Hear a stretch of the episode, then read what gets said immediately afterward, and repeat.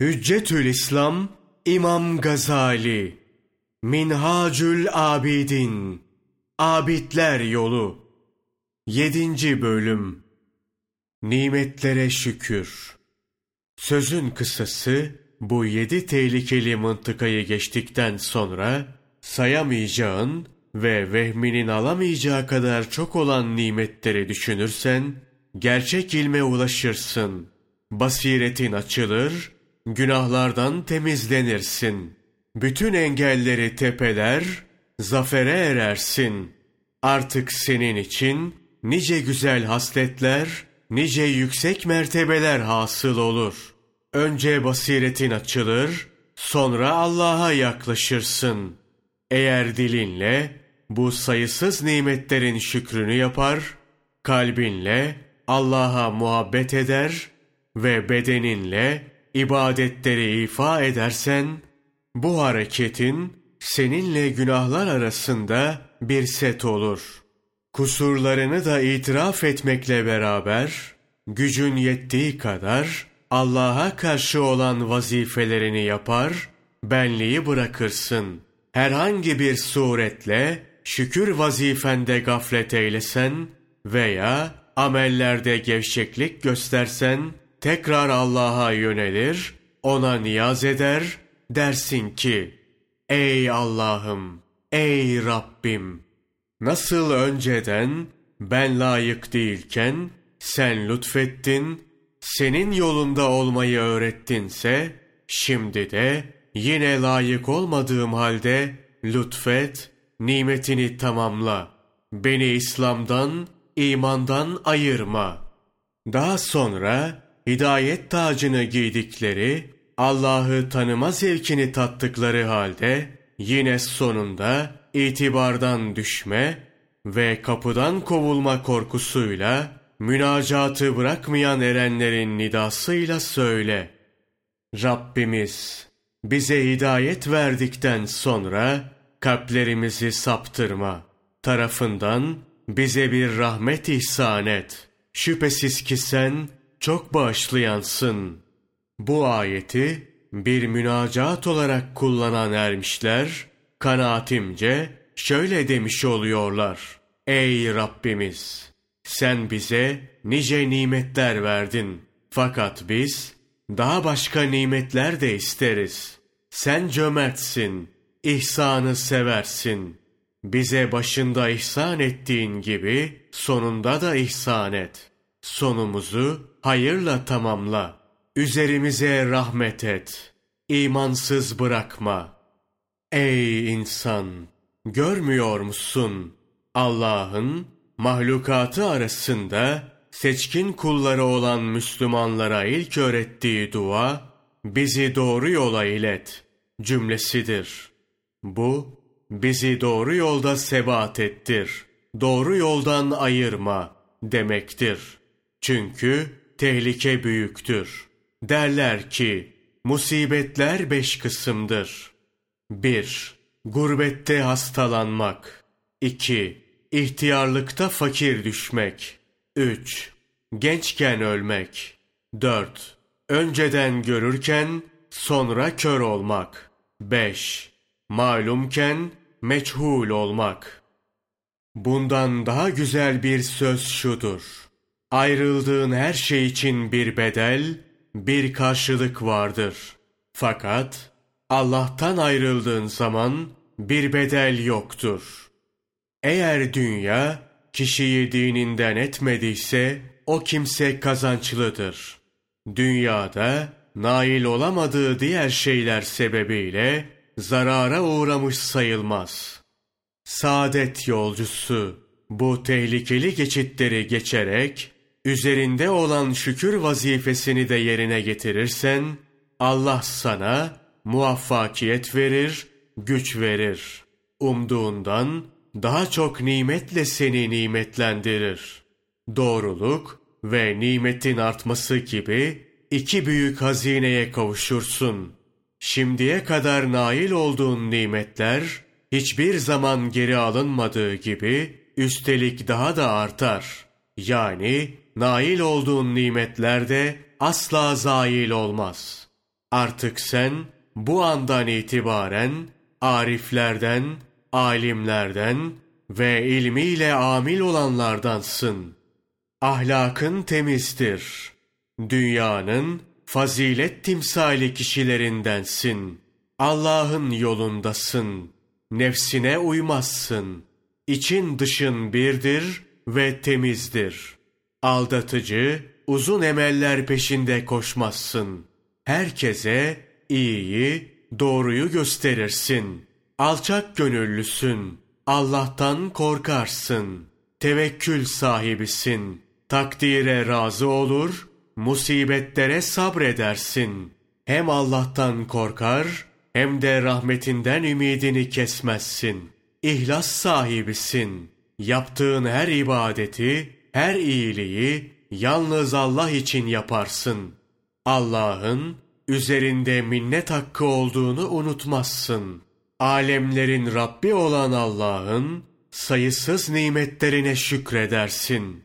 Ve bütün bu hasletlerinden dolayı Allah'ın iltifatına mazhar olursun. Muvaffakiyet yalnız Allah'tandır. Sual Bu açıklamalarınıza göre bu yol çok güç. Bu durumda çok az kişi şükür vazifesini yapabilir ve hedefine ulaşabilir.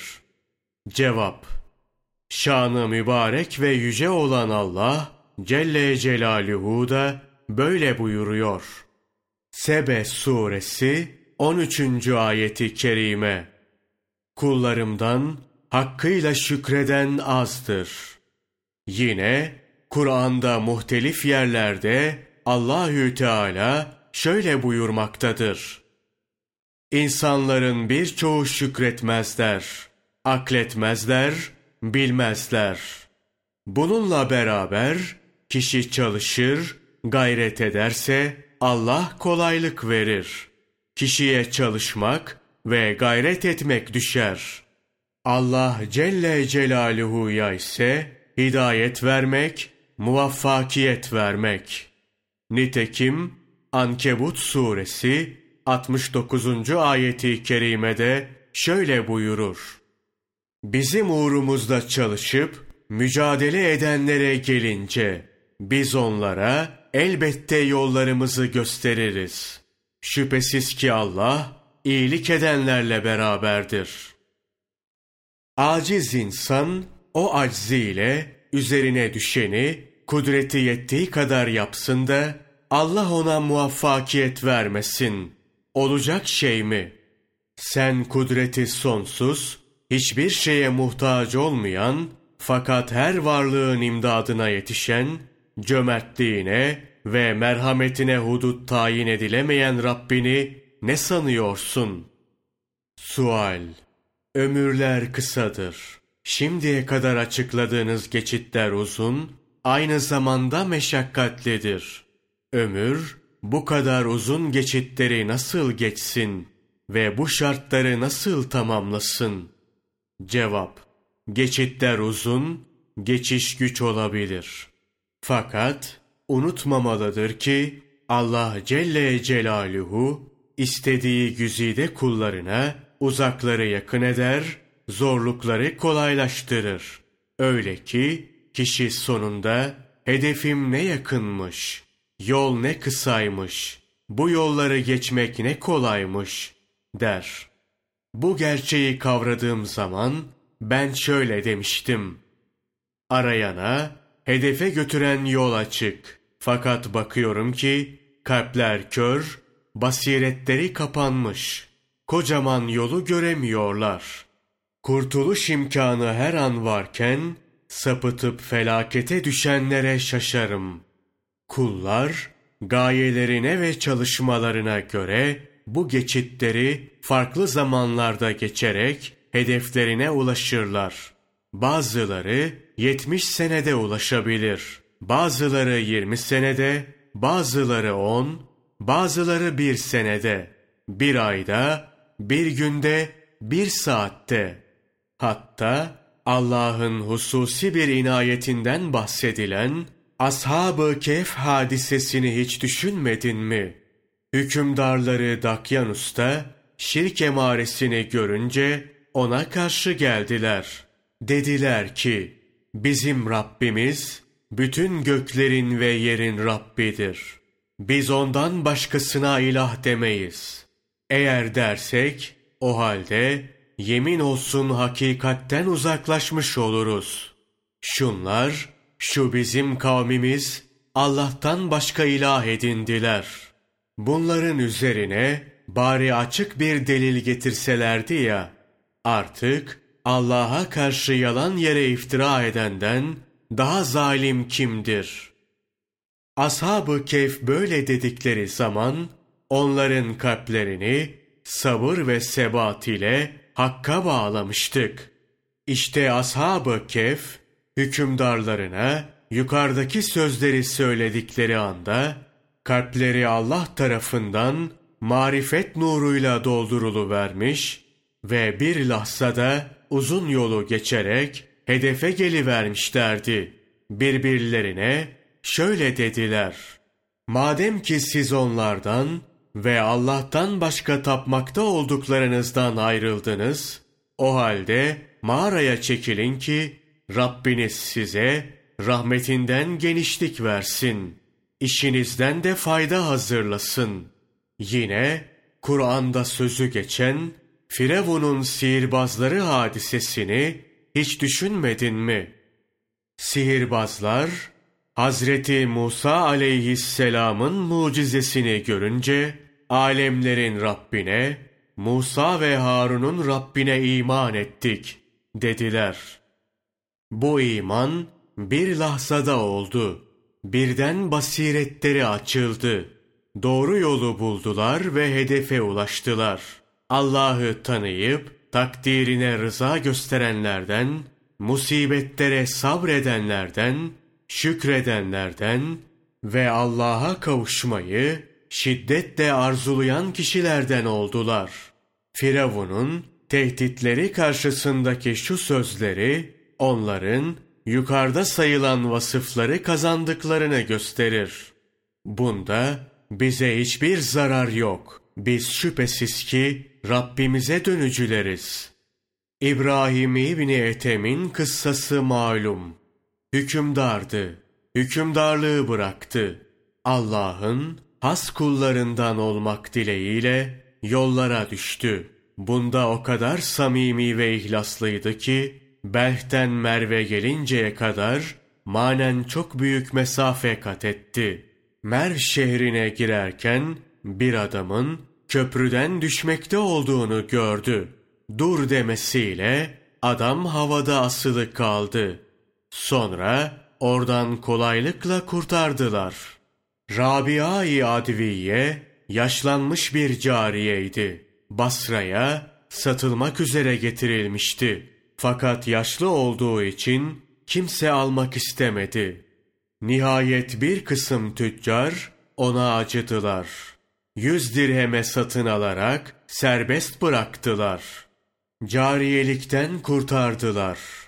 Rabia Allah yoluna sülûk etti.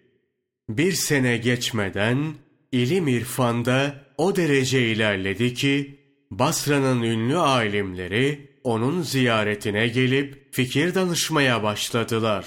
Buraya kadar verdiğimiz misaller gösteriyor ki, aşılması güç gibi görünen bu geçitler aslında hiç de güç değildir. Allah'ın tevfik ve hidayeti yetişince bir anda da hedefe ulaşılabilir.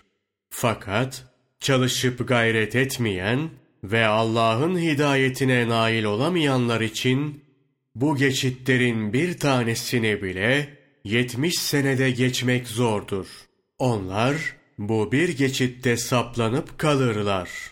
Sonunda bu yol ne karanlık, aşılması ne güç diye ahuzar ederler. Her şey bir esasa dayanır. Bu Allah'ın takdiridir. Sual Allah'ın hidayetine nail olan da, olmayan da kullukta müşterek değil mi? Neden birisi Allah'ın tevfik ve hidayetine mazhar oluyor da, diğeri olamıyor? Cevap Böyle bir soru anında sanki Allah canibinden şöyle bir nida geliyor. Ey kişi, edepli ol. Kulluk nedir? Rububiyet nedir? İyi öğren. Allah Celle Celaluhu mutlak hakimdir. İşlediğinden sorulmaz. Fakat yaratıkları sorulabilir. Dünyada insanlardan bazılarının birden hidayete ermesi, bazılarının ise uzun bir zaman sonra doğruyu bulması ve nihayet bir kısmının yolda kalması ahiretteki sırat meselesine benzer. Sırat köprüsünü bir kısmı yıldırım hızıyla, bir kısmı rüzgar hızıyla, kimisi koşucu bir at hızıyla, kimisi kuş uçuşu hızıyla, kimisi yürüyerek geçer. Bazıları da geçmeye muvaffak olamaz. Azap girdabına düşer veya düşürülür. İşte dünya da böyledir. Kimisi çalışır, gayret eder. Allah'ın hidayeti erişmez. Doğruyu bulamaz. Bunlar iki yoldur. Bir, dünya yolu. iki ahiret yolu. Ahiret yolu nefsler içindir. Dünya yolu kalpler içindir. Basiretli olanlar bu her iki yolun korkularını görebilirler. İnsanlar ahiret yolunda dünya yolundaki durumlarına göre yer alırlar.